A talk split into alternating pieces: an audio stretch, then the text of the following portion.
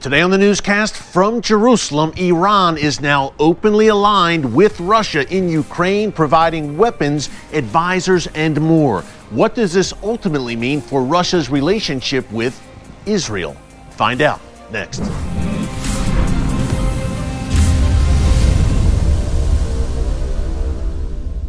Hey, folks, Erick Stakelbeck here. Welcome to the Watchman Newscast and welcome to Jerusalem. I'm in God's one and only holy city filming some Watchman productions. You're going to want to see them soon here on the newscast and on the Watchman show on TBN. I will be here until the end of the week. We've already got some great content under our belt, whether it's on national security, geopolitics, biblical archaeology, and history, all the subjects you love here in the newscast. We are bringing you fresh content from the land of Israel. If you missed us Monday or Tuesday from here in Jerusalem, you can check it out in our archives under newscast. And while you're there, be sure to subscribe and click the notification bell so you get alerts every time a new video is posted. Hey, who knows? We may even be coming to you from Jerusalem. Speaking of which, some very serious conversations happening here right now among Israeli government officials regarding Iran's involvement in Ukraine and how it is now openly aiding Vladimir Putin's regime against Ukraine. Now, Iranian advisors are now reportedly in Crimea, which Russia seized by force from Ukraine in 2014.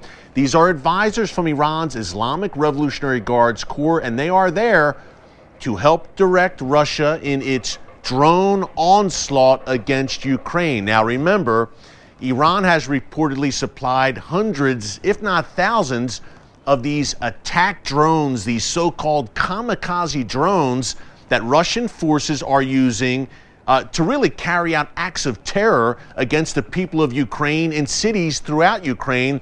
Just look at Monday, folks, when five people were killed in the Ukrainian capital of Kiev, courtesy of these Iranian kamikaze drones. The main one being used by Russia is the Shahed 136 drone. Now, as we've reported previously here on the newscast, we had Russian soldiers in Iran being trained by Iran's Islamic Revolutionary Guards Corps on how to use these drones. Iran shipped the drones to Russia, and apparently they weren't performing too well on the battlefield. So now Iran has reportedly sent dozens of advisors from the Revolutionary Guards Corps to Crimea, where they are working hand in glove with their Russian allies on how to effectively use those Iranian made drones uh, to murder Ukrainian civilians. That would that's what it boils down to, folks. Iran is murdering Ukrainians in Ukraine right now, uh, acting really as a proxy for Russia in that war. So the Middle East conflict now is spreading to Europe essentially.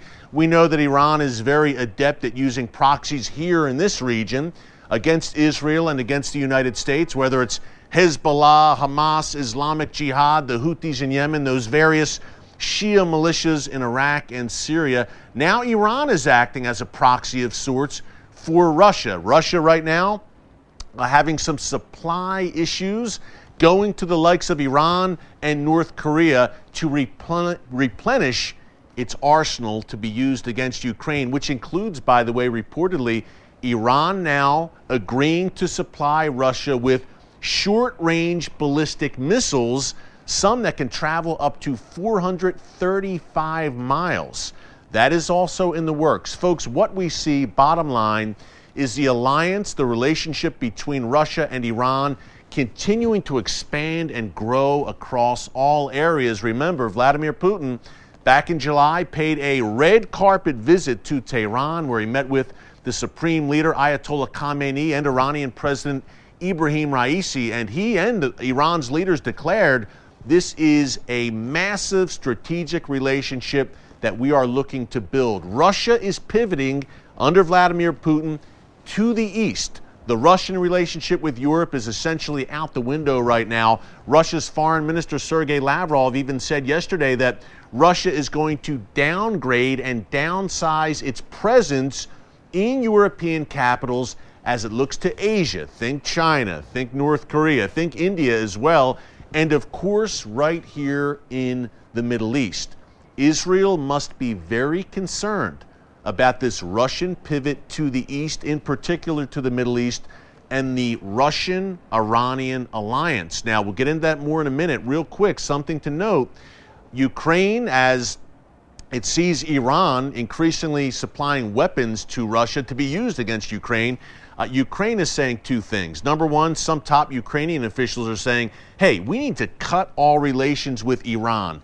Clearly, they are our enemy and aligned with our enemy. That's number one. But number two, we also have Ukrainian officials continuing to pressure Israel in a very public way, saying, uh, we want weaponry from you, Israel, and in particular, we want missile defense systems. The Ukrainians would love to use Iron Dome. We have developments there. Benny Gantz, the current defense minister, said today that we're not going to do it. We're not going to supply weapons to Ukraine for a variety of reasons. Perhaps we'll help. And he said Israel has offered to help Ukraine with an early warning missile defense system, not a missile defense system, but an early warning system. But Israel's not going to supply weapons. Benjamin Netanyahu, who may be prime minister once again come November 1st, he also went on record this week saying it's not a good idea for Israel to supply weapons uh, to Ukraine. Ukraine is none too happy about that. What Israel's trying to do is, and continuing to do, they've been doing this or trying to in the past eight months, is play that kind of middle road between Russia and Ukraine. Why? They don't want to anger the Russian bear, folks. Russia is at Israel's doorstep in Syria and aligned openly with Iran, with the Assad regime, with Hezbollah, Israel's greatest enemies. So Israel has been trying to avoid a collision course with Russia, but folks, at this point, I think it is unavoidable. I've called it the coming great betrayal where Israel and Russia, for the past 30, 31 years or so, have enjoyed pretty decent relations. I wouldn't call them warm relations, but decent relations. I believe that is rapidly going out the window. Over the past few months here in the newscast, we've been documenting the unraveling of ties between Israel and Russia.